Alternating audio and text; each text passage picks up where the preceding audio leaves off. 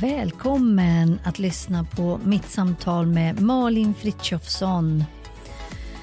Det här är en kvinna som verkligen har otroligt mycket inom tech och startups som hon jobbar med. Hon är eh, programansvarig på Startup Norway. Hon är ordförande i Women in Tech Göteborg och även VD på eget investment eh, techbolag.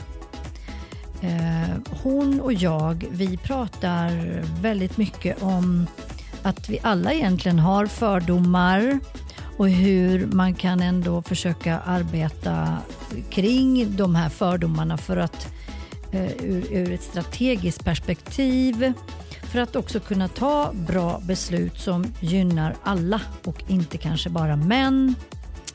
Vi pratar om eh, vad som driver henne att hjälpa kvinnorna inom startup och tech och hur hon orkar med allt som hon företar sig just för att hjälpa kvinnor. Men även så berättar hon sin egen historia som hon har varit med om som ung tjej och som ändå faktiskt i slutändan har blivit eh, elden som för henne vidare i det här jobbet att hjälpa kvinnor. Eh, väldigt starkt samtal, väldigt eh, intressant, eh, spännande kvinna. Eh, så jag hoppas att ni kommer att och, och, ty och liksom tycka att det här är ett bra samtal ehm, och ehm, ja, få någonting med er eh, för vidare tankar faktiskt eh, kring manligt och kvinnligt. Så luta dig tillbaka och njut och så hoppas jag att du får en trevlig stund.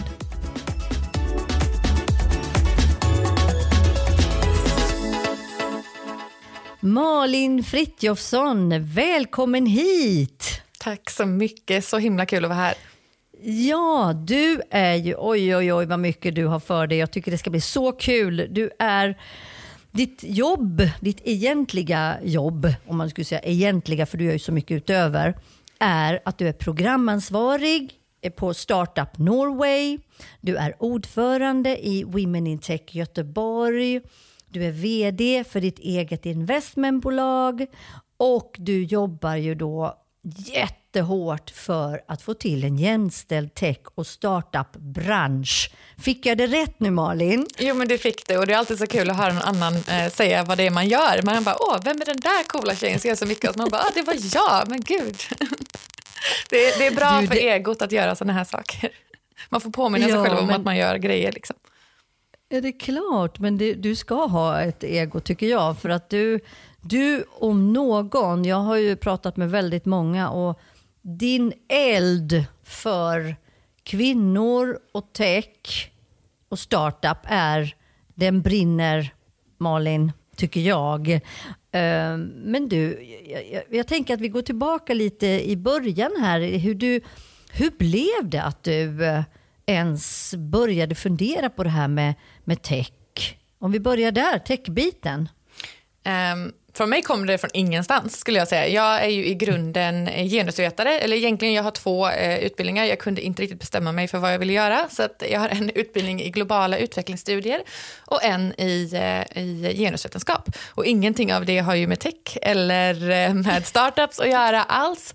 Eh, så det var lite slumpen, genusvetenskap här på ehm, Göteborgs universitet ligger precis mm. eh, under Chalmers Ventures, där jag fick mm. mitt första jobb. Och när jag började jobba där så började jag jobba bara 20 procent medan jag skrev min uppsats i genusvetenskap. Hade en fantastisk chef, eh, en, en cred out till Stina Linge som, som då eh, var programansvarig på Startup Norway som tog in mig och blev liksom en, en supermentor.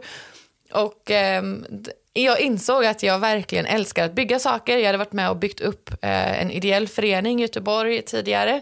Aldrig tänkt på det som speciellt entreprenöriellt. Eh, men nu när jag ser mm. entreprenörskap som att, att lösa problem och skapa värde så tycker jag mm. absolut att det har varit mm. väldigt entreprenöriellt. Så började jag jobba där och insåg att gud vad spännande det är att vara en del av där framtiden byggs. Alltså när de här sakerna ja. som, som kommer påverka hur vi rör oss, hur vi äter, hur vi umgås, hur vi spenderar pengar. Um, vår sjukvård.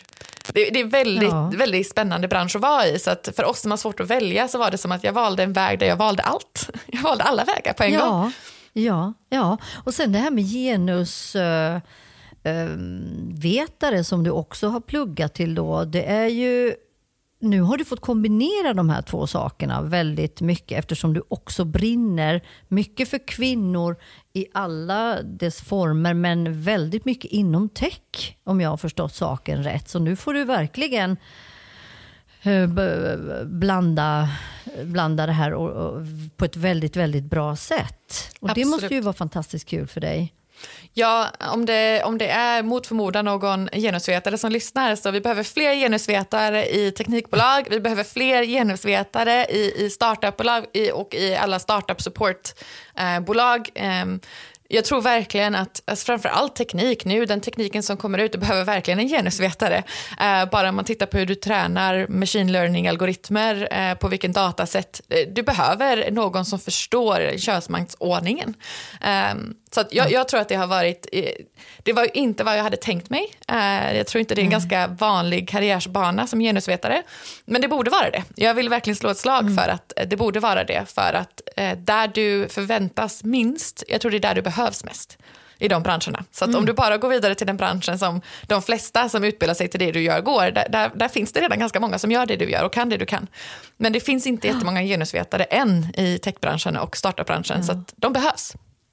Ja, det är sant. Men, men du, om vi ska gå direkt på pudelns kärna då. Hur ser du du har ju lite olika medel. Du jobbar ju, du jobbar ju mycket vid sidan om då och det här med att satsa på bolag för, med kvinnliga grundare, till exempel Venture Studio som vi kommer alldeles strax liksom prata också mer om.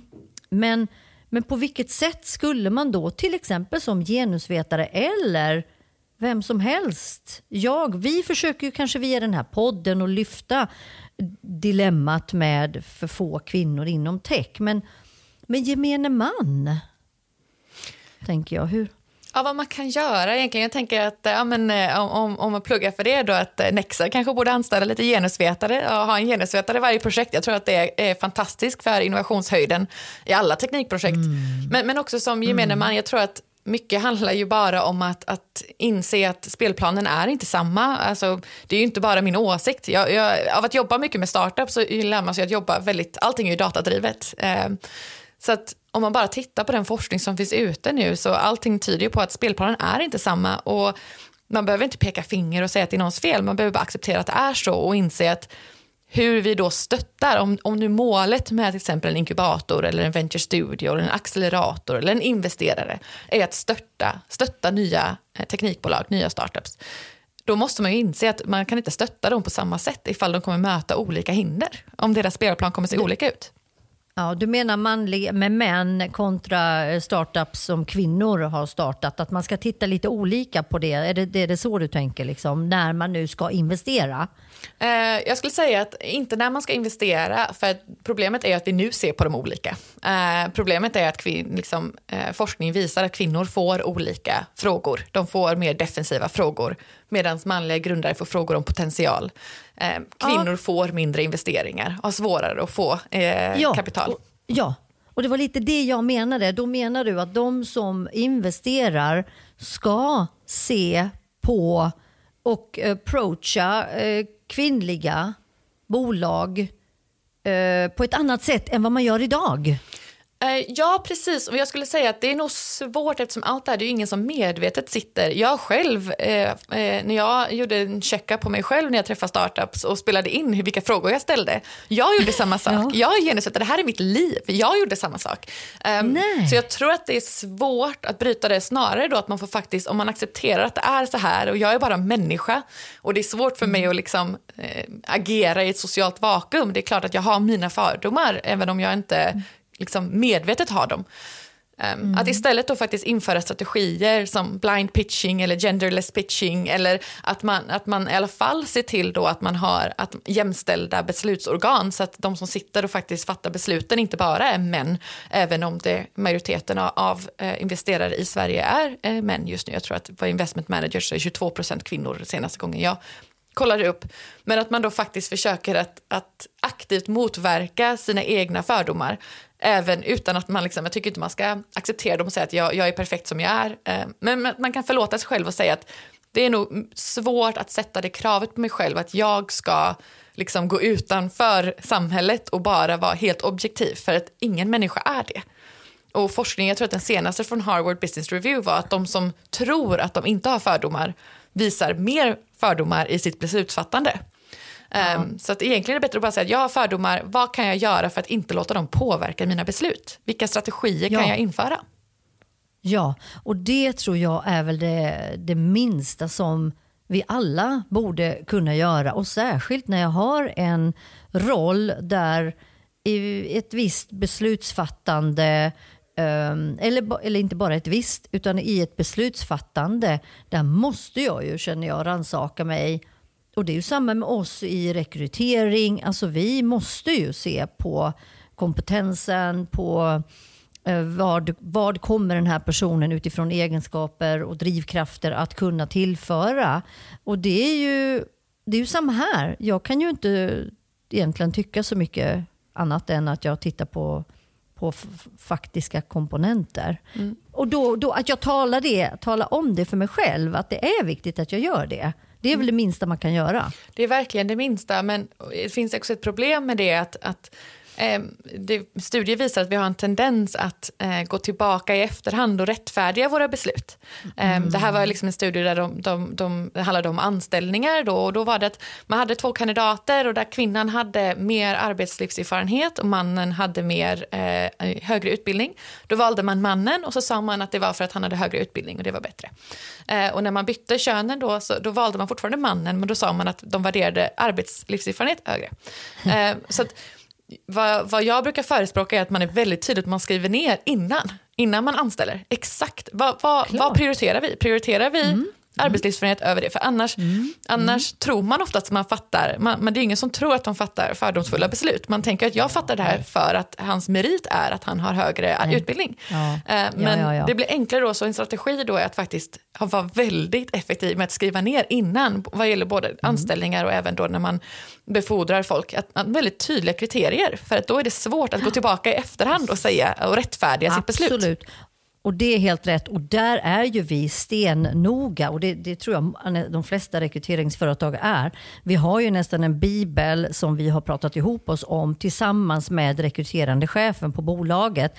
Där det är minutiöst och, och, och då är det det här vi går på. Men jag menar ju ändå när man sitter där att man fortfarande är den där människan som kan tycka en massa, om du förstår lite vad jag menar. Så att jag tror att det är viktigt att man har det med sig hela tiden när vi ska ta sådana här viktiga beslut. Uh, inte bara inom rekrytering utan även, även du, om du jobbar i Venture Studio och du ska välja ut vilka bolag som ska få era teknisk uh, advisory board och så vidare. Det är samma sak där. Mm. På pappret finns det ju kriterier men sen, är det, sen sitter du tillsammans med den här startup-kvinnan och sen sitter du med den andra.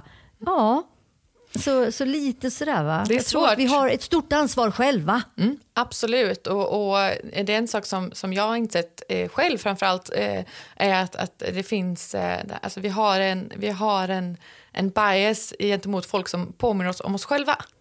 Så det, mm. det kan ju vara varför jag oftast, eh, om, om jag ska rekrytera så har jag ju en tendens att tycka om kvinnorna bättre.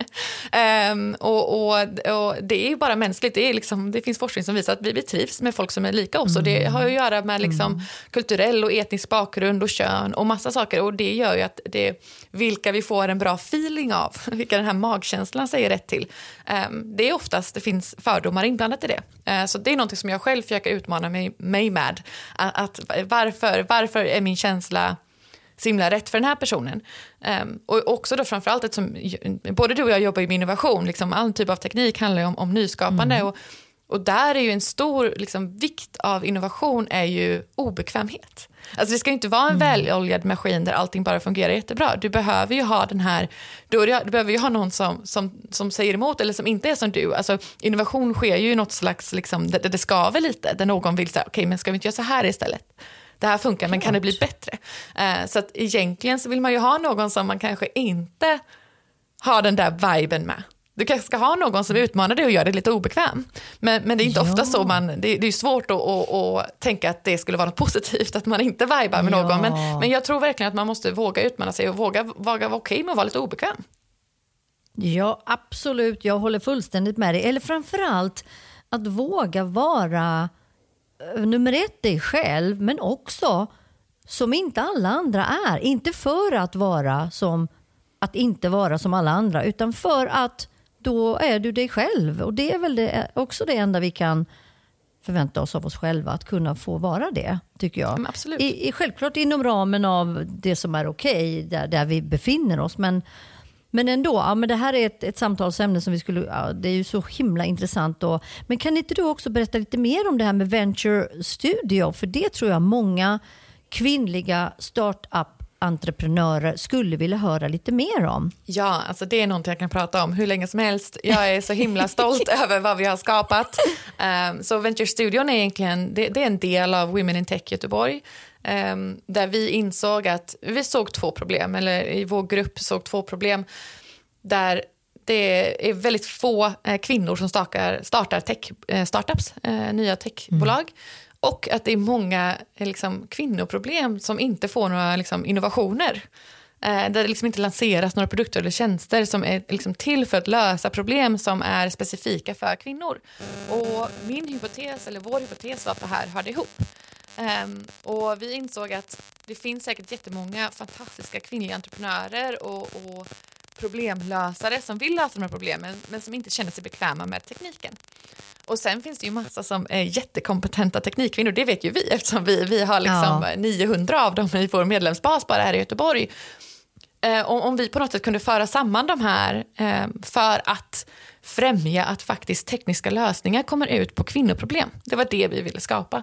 Så då skapade vi Venture Studion eh, och vad vi gör där är att vi jobbar, vi har väldigt enkla, det är väldigt kul för eh, i alla program liksom på Startup Norway eller när jag jobbat tidigare på, på inkubatorer här i, i Göteborg så är det ju alltid ganska krångliga rekrytering eller liksom, eh, kvalificeringsramar. Just det. För oss är det superenkelt och det är väldigt kul. Vi har bara två krav och, och det ena är att du är en kvinnlig grundare och det andra är att om din produkt eller tjänst kommer ut och blir tillgänglig kommer det göra livet bättre för kvinnor. Ah, Ehm. Okej, vad spännande. Men du, vad kan det då vara för typer av eh, bolag som kan, skulle kunna kvalificera sig? Vi har, vi har fyra fantastiska bolag eh, och vi startade det här i början av året och vi har ingen finansiering. Vi jobbar, gör det här helt utan några pengar. Eh, och, men vi har fyra fantastiska bolag från hela Sverige. Vi hade över 40 ansökningar men vi, vi har liksom inte kapaciteten att ta in alla men vi vill jobba med alla. Men, men de som är med nu, och jag kan liksom skryta om de här hela dagen också, men, men vi har eh, Mila eh, som, som är ett startup som använder AI för att matcha kvinnor till sin, eh, de kallar det best fit therapist, så den terapeuten som passar dig. Eh, och för mig eh, liksom, slog det här an väldigt, väldigt väl eftersom i, i dagens, liksom, när du söker terapi så får du den som är tillgänglig. Du kan ringa liksom, online-tjänster, då får du den som svarar. Eh, du kan kanske liksom, fylla i vilken typ av terapi du vill ha. Eller så går du till din vårdcentral och så får du den psykologen som, som eh, är anställd på den vårdcentralen. men, men jag då som tycker om liksom, forskning och, och datadrivet, eh, det finns ju forskning som visar att det som faktiskt påverkar huruvida du kommer få en lyckad terapi, det är inte vilken, vilken terapiform eller hur länge det går. Det spelar också roll, men det är inte den största faktorn. Den största faktorn är the therapeutic alliance, alltså hur du connectar, om du liksom har en connection med din terapeut. Eh, sen har vi också ett startup som jobbar med ett, ett, em, ett digitalt program för att hjälpa kvinnor att kalla det sin fjärde trimester, så efter du fött barn. Em, för att det, är väldigt mycket appar och uppföljningar och sånt under du, eh, tiden du är gravid. Men efter du föder barn Ja. så händer det väldigt mycket i en kvinnas kropp. Em, och eh, där, där kommer de in och hjälper till. Vi har även ett bolag, och de heter Leia, och de andra heter Femcare, som jobbar med eh, klimakterievård. Ehm, Ja. Och sen har vi eh, Voice Her, som är som, eh, har du varit på Clubhouse någon gång? Ja. det är som Clubhouse fast för kvinnor. Så det är liksom eh, en, en, eh, röstbaserad community för kvinnor. Så det är de Gud, fyra som vi jobbar med just nu. Och förhoppningsvis, vi har några som vi verkligen vill jobba med så fort vi får resurser. Så att vi, eh, ja, det, det finns extremt mycket spännande innovation av kvinnor för kvinnor. Um, och vi, vill, vi hoppas att vi kommer ha kapaciteten att hjälpa och jobba med alla.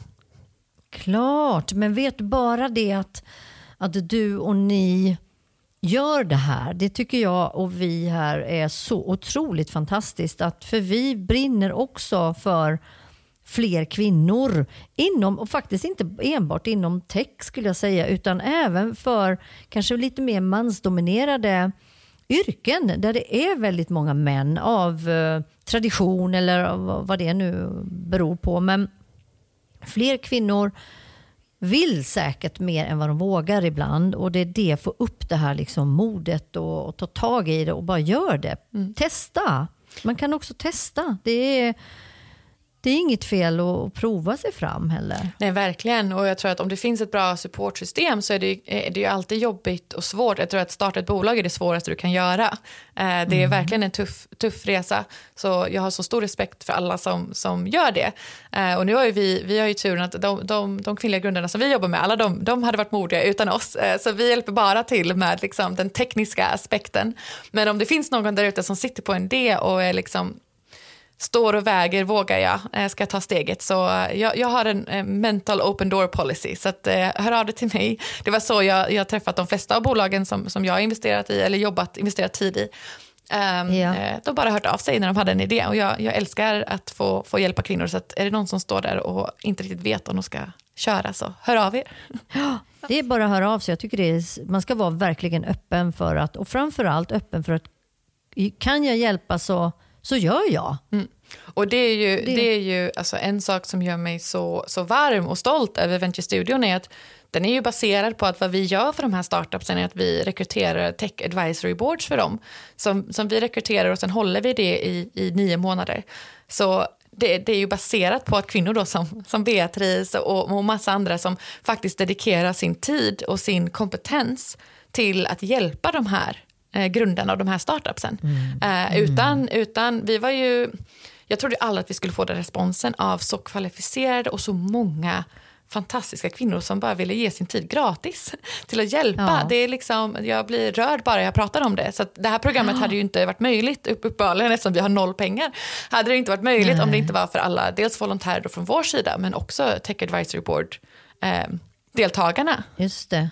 Just det, just det. Ja, men det är helt, helt sant och vi, vi verkligen är otroligt tacksamma alla, all, alla vi att, att ni gör det här, måste jag säga. Det, det är fantastiskt. Jag tänkte på en sak som du jag har hört, liksom, som du ibland nämner och som jag ser om jag läser om dig. One size fits all frågetecken, alltså egentligen inte då. Men, men kan inte du bara berätta lite tankarna kring den här, de här orden utifrån ditt perspektiv? Mm. Nej, men, eh, jag, jag, har ju jobbat hela min karriär på olika inkubatorer och eftersom det här är mitt intresse så, och framförallt att jag har, ett intresse av att följa med de nya forskningsrönen vad, vad gäller liksom, eh, jämställdhet och innovation. Och det kom en väldigt liksom, Eh, bred studie där de hade gjort studier på 300 inkubatorer och acceleratorer. Eh, och där kom de fram till, alltså, eh, fokuset med studien var för att se hur kan man göra dessa program mer eh, kvinnovänliga, eller få fler kvinnor att vara intresserade av dem. Eh, och där, liksom, huvudtesen i slutändan, det var liksom en ganska lång rapport och det fanns jättemånga liksom, matnyttiga saker att ta därifrån, men det var att nu ser man lite på de här programmen som one size fits all. Uh, och one size doesn't fit women uh, när det kommer till det här. Nej, uh, nej. Just för lite det jag nämnde tidigare, att, att dels så har ju män och kvinnor inte samma förutsättningar allmänt i, i samhället idag. Mm. och framför allt inte då i startup-branschen då där det faktiskt är en av våra liksom minst jämställda branscher. Jag tror att det är liksom under 1% av, av riskkapital i Sverige som går till kvinnliga grundare och, och det är ju bara liksom pengabiten, sen finns det ju massa andra delar som inte heller är jämställda. Och att då, mm. syftet med de här programmen är ju att stötta och främja de här bolagens tillväxt och liksom uppbyggnad. Och om man då bygger dem utifrån förutsättningar att vi kan stötta de här bolagen och de här grundarna på exakt samma sätt. Vi, är samma, vi, liksom, vi bygger det på det här sättet. Det passar inte kvinnor, det passar inte kvinnors liv, det passar inte kvinnors scheman, det passar inte eh, liksom deras hinder som de möter. Um, så att då bygga, så vad vi var väldigt noggranna med när vi byggde då Venture Studion att de här bolagen som jag precis nämnde, vissa av dem har redan tagit in investering och är ganska stora och har betalande kunder. Andra hade inte ens bolagiserat när vi tog in dem. Och det är därför vi har byggt programmet, vi vill möta dem där du är nu. Och vi rekryterar liksom ett tech advisory board baserat på din idé och din liksom fas du är nu och så bygger vi programmet för varje bolag. Um, mm. Och vi bygger det utifrån förutsättningen att vi vet att ni inte kommer möta samma, samma hinder som, som alla startupgrundare. Mm. Mm. och det är tufft nog att vara startupgrundare. Så att, uh, för mig är det viktigt då att kanske, och jag, och jag önskar, det finns ju många liksom sådana uh, organisationer och företag som, som jobbar med startups som har förstått det här, att det liksom inte är one size fits all. Men det finns också många som inte har gjort det. Uh, ja. och, och tänker istället att jo, men vi, vi, vi är jämställda för vi levererar exakt samma program till alla. Uh, och det, då är ju förutsättningen att spelplanen är samma. Uh, och Precis. det finns ju ingen forskning som stödjer den tesen. Um, så det kan jag bli lite frustrerad på. Och, och, och det, det, är inte med någon, med någon illvilja, utan jag tror bara att man måste... Det är svårt också att inse att världen ser så himla ojämlik ut. Alltså, man blir ju frustrerad och man, ja. man vill ju inte att den ska vara så. Uh, och det är kanske enklare då att tänka att ja, men ger jag samma sak till alla människor, då har ju jag inte, jag har inte played några favorites. Uh, men, men mm. det kanske inte är det bästa mm. stödet. Uh, mm. mm, Okej, okay, jag förstår. Nej, men det är ju helt rätt. Alltså one size fits ju inte all, självklart, för vi är inte lika och, och, och, samma på alla de här parametrarna, så så är det ju. Men, men du, jag tänker på en annan grej som jag tycker är spännande när jag har um, pratat med dig. Det är ju det här med att um, du är så hur orkar du egentligen? Du, du är så mångfacetterad. Du har så otroligt många järn i elden och du brinner, eller du verkar brinna väldigt starkt för det du brinner för och då är du väldigt engagerad och dedikerad. Men hur har du, har du, hur, hur har du tid och ork? Um, jag, jag, tror att det är liksom flera faktorer. Dels har jag ju valt att allting jag gör, jag gör ju mycket såklart, men, men det är ju inom samma sfär, så allting liksom feedar ju in till varandra och jag tror att det mm. underlättar tidsmässigt. Uh, men sen är det ju som du säger, det här är, det här är ju mitt liv. Eh, det här är det, det, absolut viktigaste för mig. Ehm, det finns ingenting som är viktigare. Och jag tror att för mig kom det till en, till en punkt där jag insåg, jag fick en sån, du vet, sånt liksom tryck över bröstet. Jag insåg att men gud, jag lever i liksom en av världens kanske mest jämställda länder och ändå kommer jag antagligen aldrig liksom leva en enda dag på den här jorden som helt jämställd. Mina manliga vänner, min man, min pappa, mina bröder. Och jag bara kände en sån liksom panikkänsla, jag bara, det kan inte vara så här. Mm. Alltså hur är det möjligt? Um, och, och, det är ju den, den känslan som driver mig. Jag är ju extremt förtjust i mina syskon, mina systerdöttrar. Uh, och, och jag vill inte att de ska ha den här känslan. Jag tror att jag fick den när jag var 18 någon gång och liksom de här genusglasögonen kom på. Um, och jag vill inte att de ska få det uppvaknandet. Jag vill inte att de ska få den panikkänslan och känna att men gud, det kan inte, även om orättvisan här är så mycket mindre än i andra delar av världen, bara, bara att orättvisan finns ja, gör en så precis. frustrerad. Men det är klart att den gör, för att vi som framförallt också är kvinnor, vi kan ju inte ens på något sätt förstå, eller jag talar för mig själv, jag kan inte ens förstå att det ska ens vara så stora skillnader mellan män och kvinnor i alla aspekter. Nej, och, om man ska vara nej men, och det, jag, jag, jag, ser liksom inte, jag ser inte några liksom, essentiella skillnader på, på män och kvinnor men ändå så behandlas vi så extremt olika i många delar av samhället och det finns liksom ja. ingen anledning för det och jag tror att det, den känslan kan vara svår för någon att, att förstå om man inte har, liksom, har upplevt den. Eh, att även om orättvisan kanske inte är, det finns ju många andra ställen i världen där, där den är betydligt värre situation för kvinnor. Men bara mm. det här att, att jag, jag, jag älskar min man till exempel, det är klart jag gör. Uh, och, ja. och, och, jag kan sitta där och jag kan verkligen känna den här, alltså, jag är så himla glad att han, att han liksom inte behöver känna den här känslan av att även om det är liksom, även om vi skulle säga att det är bara 5% skillnad, varför är den där? Varf, varför är det så? Eh, och, och, att liksom, jag tror att det är väl också en väldigt mänsklig, eh, mänsklig känsla att inte vilja acceptera någon typ av orättvis behandling. Eh, och sen det är klart att Ja, jag ser ju en, en framförallt då varför jag engagerat mig just i teknik och startup och teknikstartup och jämställdhet. Det är ju för att jag, jag ser ju en, en stor risk att vi cementerar många av de här liksom historiska strukturerna av marginalisering i många av våra, våra tekniska innovationer nu som kommer vara väldigt svårt att undo, att, att liksom ta bort eh, sen. Mm. Så jag tror att det är väldigt, väldigt, det är liksom en, en, jag ser det här som en väldigt viktig tid i våran, liksom, i världens utveckling om man får vara så episk och liksom prata om det på det sättet.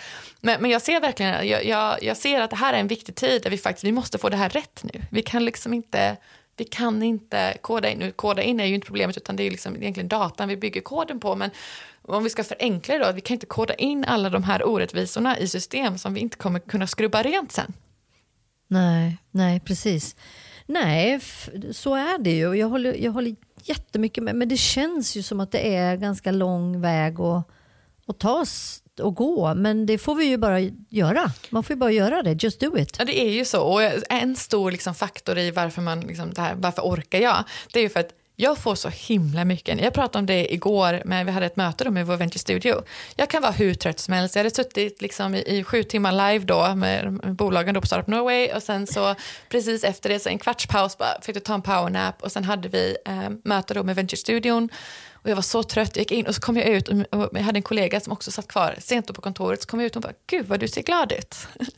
gud vad du, för jag kommer ut, jag, jag, får så, du vet när, när kvinnor samlas, ja det kanske är så för män när de samlas också, jag vet inte, jag har inte varit i de rummen, men när kvinnor samlas, jävlar, och förlåt man kan inte få sära, men gud vilken jo, bra då. energi det är. Och gud vad mycket, alltså det ger mig alltså kvinnorna, jag skrev ett, eh, ett kärleksbrev till, till vårt team i Women in Tech, vi är ju 35 kvinnor som jobbar då volontärt. Eh, ja. Och um, det är, det, det, är ingenting som tar energi, det ger så mycket energi. Jag mår så bra ja. efteråt för att jag hade mått dåligt om jag gjorde det själv, men, men när vi gör det tillsammans, jag blir så inspirerad och så tacksam. Så det är liksom ja. verkligen det är mer ett batteri skulle jag säga. Så att, eh, ja, mm. ja, fantastiskt. Men du ser ju också resultatet av det, du ser vad det gör för de här bolagen till exempel som får den här tekniska advisory board-hjälpen. Eh, och eh, du, du, varje litet steg som du kan bidra till till en mer jämställd tech och startup-värld det är ju det som ger dig den här energin. Och, och, du har ju hittat helt rätt, så är det ju. Det märker jag ju. Herregud, du skulle, vi skulle kunna sitta här i fem timmar och prata om det här. Det, det fattar ju jag. Liksom. Men, det är ju, men du, du har gjort faktiskt en annan sak också. Du har ju du är ju inte jättegammal om man nu ska säga så.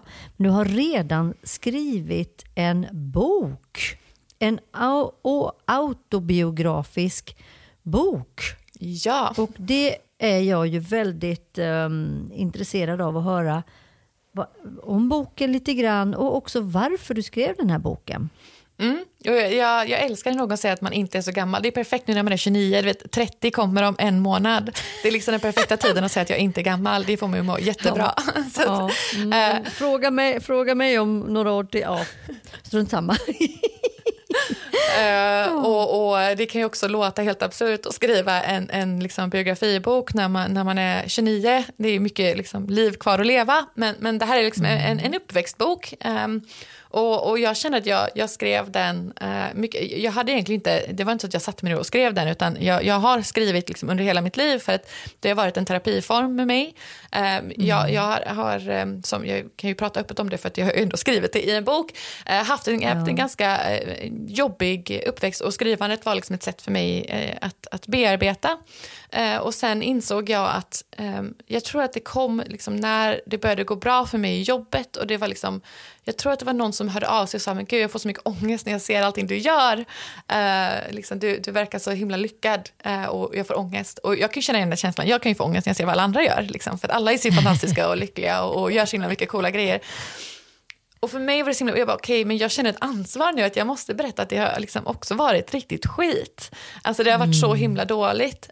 Um, och nu är det ju inte det, nu är jag ju jättelycklig. Uh, och, jag, och jag har ju liksom gått i, gått i lång terapi, jag har fortfarande posttraumatiskt stresssyndrom som kan vara, kan vara liksom, det kan blomma upp ibland och kan vara jättejobbigt.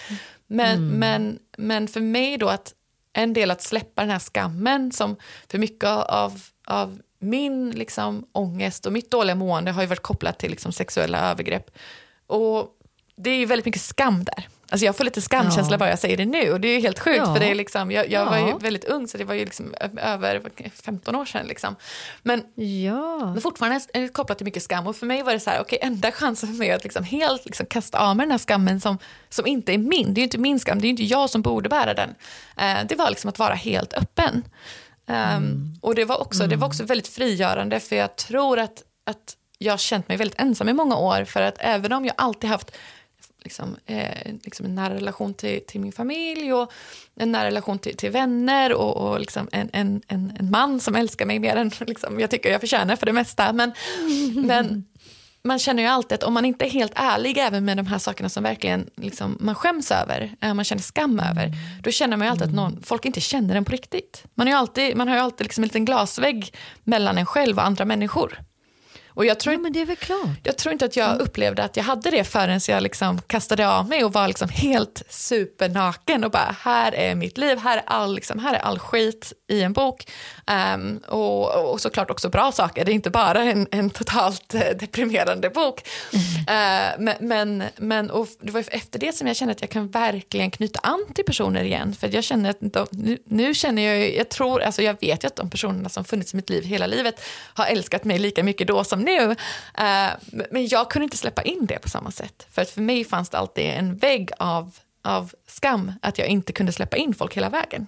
Och nu är den borta. Ja. Uh, ja. Och, och, så det var mycket mer för min skull. Och sen har jag varit fantastiskt att jag tror att jag har fått så många nya fina vänner efter boken. Eh, så, ja. Folk som har kommit faktiskt hälsat på i Göteborg och velat träffas, ta en fika och prata om boken. Kvinnor då såklart, den är ju väldigt ja. geared mot kvinnor, eh, väldigt on-brand om man säger så, mm. kanske för mig då. Men, mm.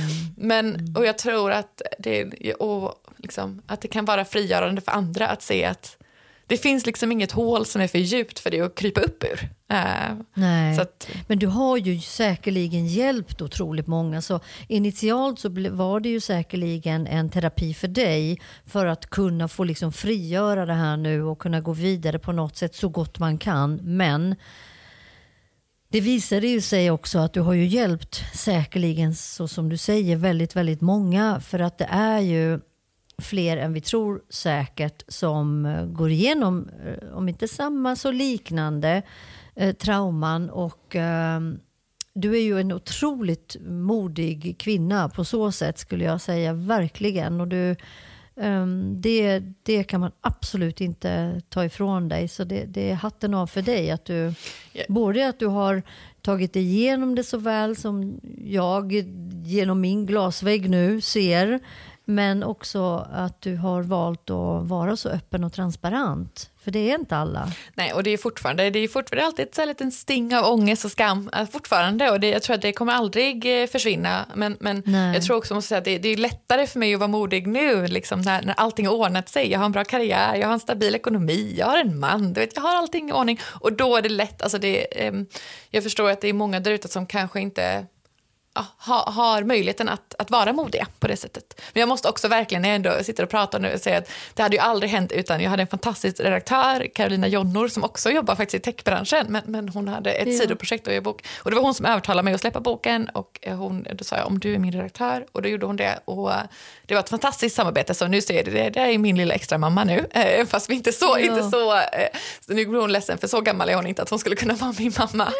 men, men, men i hjärtat säger hon det. Och, och, det, det, är det jag menar med liksom den här kvinnlig, kvinnlig gemenskap. Det, det, är en väldigt stor, eh, jag tror både det är liksom innovationsdrivkraft, att vi, vi, vi, det, det sker magi, vi kommer på saker tillsammans. Men också att det, det är en väldigt mm. trygghet att ha det, det communityt. Mm, mm. Men du, kan du känna någon gång, det här är bara mina tankar eller spekulationer, kan du ha känt någon gång att det, det nästan också, i alla fall på senare tid, har varit nästan som en bränsle till din driv, till ditt driv och ditt engagemang i, i saker. Sen vet, sen vet jag inte om man ska säga att det ska vara kopplat till det här manliga och kvinnliga. För jag antar att det var kanske en man som, som där du upplevde när du var ung. Men, men har det ändå, när du har ändå tagit igenom det här så bra som du kan, blivit en driv liksom, bränsle för dig? Ja, nej, men det är 100% min drivkraft. Inte just, alltså, mm. det, jag, jag har nog haft väldigt otur med, med äh, män innan. Äh, in, in, liksom, äh, råkat ut för liksom, mm. de här liksom, arketyperna av de här männen som, som vi pratar om. Vi pratar om hur samhället kan, kan skada kvinnor.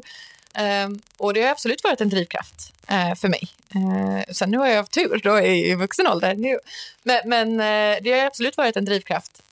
och jag, jag, tror att jag kom ju till en, en punkt där, där, min, liksom, jag visste ju inte då att jag hade posttraumatisk stress, för det tänker man kanske inte på när man är liksom 15, att, att det, det är ens en grej, det, det, får man ju i krig. Liksom. men, men, för mig, jag kom ju till en punkt där jag, där jag mådde så dåligt, så jag, jag, låg jag blev faktiskt inlagd på sjukhus i ganska många veckor, för att jag, hade, jag ville inte leva mer. Uh, mm. Och då gjorde jag liksom en liten deal med mig själv. Uh, att jag sa, okej okay, men det känns ju lite slöseri att, att dö. För att jag, jag är ju ändå ganska smart liksom. Jag har alltid haft lätt för mig. Och sådär, så jag känner att det var ett slöseri att, att dö. Så liksom, då kan jag istället liksom plocka bort mig själv ur ekvationen och sen ska jag liksom dedikera mitt liv till att göra världen bättre för kvinnor och flickor. Eh, och, och, det, liksom var ju, det var ju liksom min krycka i några år där. Att, att det spelade ingen roll hur, hur dåligt jag mådde, för det spelade ingen roll att jag mådde dåligt, för jag var ju mer ett, ett verktyg för ett mission än vad jag var en människa i, i några år. Eh, och nu är det ju absolut inte så, det låter så deprimerande att prata om det nu, för nu är det ju inte så. Alltså, helt plötsligt så smyger sig ju livet in och man blir liksom jag kan nog inte tänka mig en människa som är faktiskt lyckligare än vad jag är idag. Mitt liv är liksom, Nej. så ska man inte säga, för då kanske folk får ångest hemma. Det har jag också mina svackor, helt klart. Men jag är liksom ja. väldigt, väldigt nöjd med mitt liv och väldigt nöjd med mig själv och väldigt nöjd med liksom, eh, min, min tillvaro. Eh, men men det, var ju, det var först en krycka och sen nu är det ju inte en krycka längre, utan nu är det ju bara ett bränsle, som du säger. Mission, nästan en mission ja, det, har du blivit. Jo nu. men det var alltså, jag tror att till och med jag skrev ner det bara, härmed ska jag bara, alltså all vaken tid, liksom, det spelar ingen roll. Och, och det gjorde ju att jag liksom kunde bygga upp ganska mycket för att om du plockar bort allt annat, allt annat liksom, du ska inte unna dig själv mm. någonting, du, ska inte, du, mm. du är mm. ingen människa, du är bara, du är bara ett verktyg mm. för det här liksom, eh, missionen. Um, mm. men, men, nu är det ju inte så, absolut. Och jag tycker inte att det ska vara så för människor. Det, det var ju bara för mig liksom en, en livlina, en krycka liksom i början. Uh, men den kryckan sen vändes till att nu, nu lever jag ju för massa olika saker, inte bara det här. Men, men det är klart att det fortfarande brinner väldigt starkt i mig. Alltså det är ju någonting ja. som aldrig går bort. Att jag, jag jag vill inte att världen, jag, liksom, jag kan fortfarande känna den frustrationen, den här hjälplösheten. Jag vill inte att världen ska vara så här. Jag vill inte det. Jag vill verkligen inte det. Om jag, om jag kunde liksom trolla med knäna och bara ändra den idag så skulle jag göra det. Eh, men, mm. men vad jag kan göra är liksom chippa away på små, små bitar. Ja visst, ja, visst, och du har valt din väg och den är ju helt rätt för dig. Och där, det är också där någonstans, du har ju valt de här vägarna där du också vet och känner att här kan jag också göra en skillnad. Så du väljer ju verkligen dina starka delar som du kan bidra med. Och det är väl också det som jag kan, om vi nu innan vi avslutar vårt samtal ska ge med lite eh, tips eller tricks eller tankar eller bara funderingar till våra lyssnare som du skulle vilja skicka med eh, Malin till kvinnor eller, och, och män eller vilka som än lyssnar på att hur ska man kunna ta sig vidare i det som man verkligen vill fast man har inte gjort det. Mm. Jag tycker det är jättebra. Mitt första råd, det liksom kanske blir motsägelsefullt, men det är liksom du, du har tid. Jag tror att det är många, eller något som jag själv, jag fick jobba i själv, det här liksom att, att oh, gud, jag borde göra det här, jag borde göra det här, jag borde ha hunnit mer, jag borde vara bättre på mitt jobb. Jag borde... Du har tid, du har jättemycket tid och du är, liksom, du, du, du är i fas, det är lugnt och, och alla andra är inte så smarta och duktiga och framgångsrika som det ser ut på, på Instagram. Uh, och, och, det andra är att det är att hitta, bara bra, hitta någon att göra det med dig. Det är så himla tråkigt att göra saker själv. Uh, mm. och, och, speciellt saker som, som är viktiga och svåra. Uh, är du intresserad av liksom teknik och jämställdhet uh, så är du jättevälkommen till vår gemenskap här i Women in Tech Göteborg. Vi har 900 medlemmar, har också 35 faktiskt teammedlemmar som då jobbar varje vecka med Women in Tech. Mm. Uh, man kan mm. också då signa upp till Tech Advisory Board på Venture Studio om man liksom vill jobba specifikt med startup. Um, mår man dåligt och vill gå i terapi eller mår man inte dåligt och, och vill bara vill gå i terapi för att lära känna sig bättre? Kontakta Mila och bli matchad till en fantastisk terapeut. Mm. Jag tror att gå i terapi är någonting som Jag upplever det som att eh, liksom, mina föräldrars generation, då var det så här, okej, okay, går du i terapi, då, då, är du, då är du galen. Men nu är det mer, jag tycker ja. folk som inte går i terapi är lite galna. Varför skulle du inte vilja gå i terapi? Varför vill du inte lära dig mer om dig själv? Mm. Mm. Ja, men du tänker mer så här också då, om man ska bara, liksom, uh, att är det så att du uh, behöver, du känner att du behöver, till exempel, du skulle behöva gå i terapi, eller vi bara tar det som ett exempel, att också göra det utan att bara, hela tiden ta med sig eventuella fördomar eller mm, saker på vägen som säger sen um, liksom gammalt att nej men det kan du ju inte. Men att du ska göra som du vill och du känner. Ja, verkligen. Terapi tycker jag är för alla. Jag tycker att du är konstigare om du inte går i terapi. Jag tycker att det är väl det är en liksom fundamental mänsklig upplevelse att vilja förstå sig själv bättre. Du behöver inte ha några mm. jätteproblem, men det är alltid, du ska ju vara i en relation med den längsta relation du kommer att ha är med dig själv. Eh, så mm. jag, jag har väldigt svårt att förstå folk som inte vill eh, liksom, utforska sig själv och förstå sig själv Nej. och varför man känner och, och reagerar som man gör på vissa saker. Jag tycker att eh, alla borde gå i terapi, kan vi slå ett slag för här. Ja, det kan vi göra. Och en sak som jag faktiskt brukar säga till Ja, men jag har också kanske vänner ibland, eller, eller, eller, eller, även med mig själv till, någon gång sådär att när man inte är så, så snäll med sig själv, för det är man ju inte alltid. Man, man kan slå ner på sig och man kan eh, liksom degradera sig själv, vilket är väldigt, väldigt dumt. Men då brukar jag säga till mina vänner och även till mig själv sen, men du är ju din allra bästa vän. Och bästa vänner, de är snälla med varann. Ja, men absolut, och det finns, ju, det finns ju ingenting att hämta. Och det är jättesvårt att bryta negativt. Vi är alltid hårdare mot oss själva än, än än mot andra. Men jag tror att det är jätteviktigt att försöka bryta de tankebanorna och försöka tänka att, alltså, framförallt som kvinna, det är ju ett helt nytt eh, ämne som jag kunnat prata om i åtta timmar, men, men, men det finns ju många liksom, industrier och branscher som, som lever på att kvinnor inte ska vara nöjda med sig själva. Uh, det finns ju mm. ganska, om kvinnor vaknar upp en dag och bara tyckte om sig själv uh, och, och var nöjd med sig själva, uh, så är det ju ganska många bolag som hade gått i konkurs. Och mm. det är klart, det, det är liksom höga, höga krav då att ställa. Att nej, det finns ju väldigt liksom, ekonomiska intressen för, för att du inte ska tycka om dig själv. Så jag, jag, mm. jag försöker snarare se det som att när, när jag får den här ångesten på, åh, jag har gått upp i vikt, åh gud, och, och du vet, man, man får ångest över att man inte, man inte är mm. sitt bästa jag och man, man, man mm. pratar illa till sig själv. För jag kan tänka att nej, men det, det är liksom en, en, en politisk eh, aktion att tycka om sig själv. Det är, liksom, det, det, det mm. är en, en, en motståndsaktion. Uh, och då känns det lite bättre. Uh, så då försöker jag, det är liksom liksom, det har blivit min, liksom, mitt mantra. Man får nog hitta sin grej då. Det, jag tror att ja. det, det, är svårt för att det finns ju många krafter där ute som inte vill att vi ska tycka mm. om oss mm. själva. Så jag förstår att man inte gör det och jag tycker inte alltid om mig själv mm. heller. Uh, mm. Men och så, det får man ju vara snäll mot sig själv också mm, med. Ja, men men, ja, men nej, jag, jag i alla fall mår bättre när jag tänker att, att för mig är det, det är, det är liksom en, en, feministisk aktion för mig att jobba på att tycka om mig själv. Det är inte bara för min skull, mm. det är för mm. samhällets skull. Ja, visst, ja, visst, ja, men vi måste göra det. Ja, ja du Malin, jösses vad vi har, tycker jag, avhandlat på den här timmen, både högt och lågt. Och så himla trevligt. Privat. Ja, väldigt. Du är så himla intressant kvinna och jag ser upp till dig att du brinner så starkt. Vi brinner nog starkt, eh, både du och jag, men jag måste ju säga att du du är ju en, en kraft i mycket handling också. Så. Det är du också. Och jag tycker det är så, det, är, det varit, eh, nu, nu, har vi ju pratat innan också, det är alltid väldigt kul. Och det är samma sak när jag har mina Women Tech-möten, jag känner mig eh, väldigt energized just nu. Jag, mm. hade kunnat gå ett Zumba-pass nu liksom. ja, vad härligt. Ja, men jag också, verkligen. Och, och nu hoppas vi verkligen att alla våra lyssnare tar till och, och gör och vågar och, och tycker om sig själva. Absolut. Och jag vet inte varför jag sa zumbapass. Jag har aldrig gått zumba i mitt liv, men jag kanske borde pröva nu. Det var det första som kom till mig. Men absolut, alla, vi, vi, vi, vi, vi gör det tillsammans. Det är inte lätt, men, men eh, det kommer att bli bättre. Ja, verkligen. Men du, stort tack Malin att du, att du kom och ville prata i vår podd och, och för att stärka kvinnor i den här tech och startup-branschen. Tack så mycket. Det var en, en, en fröjd att vara med.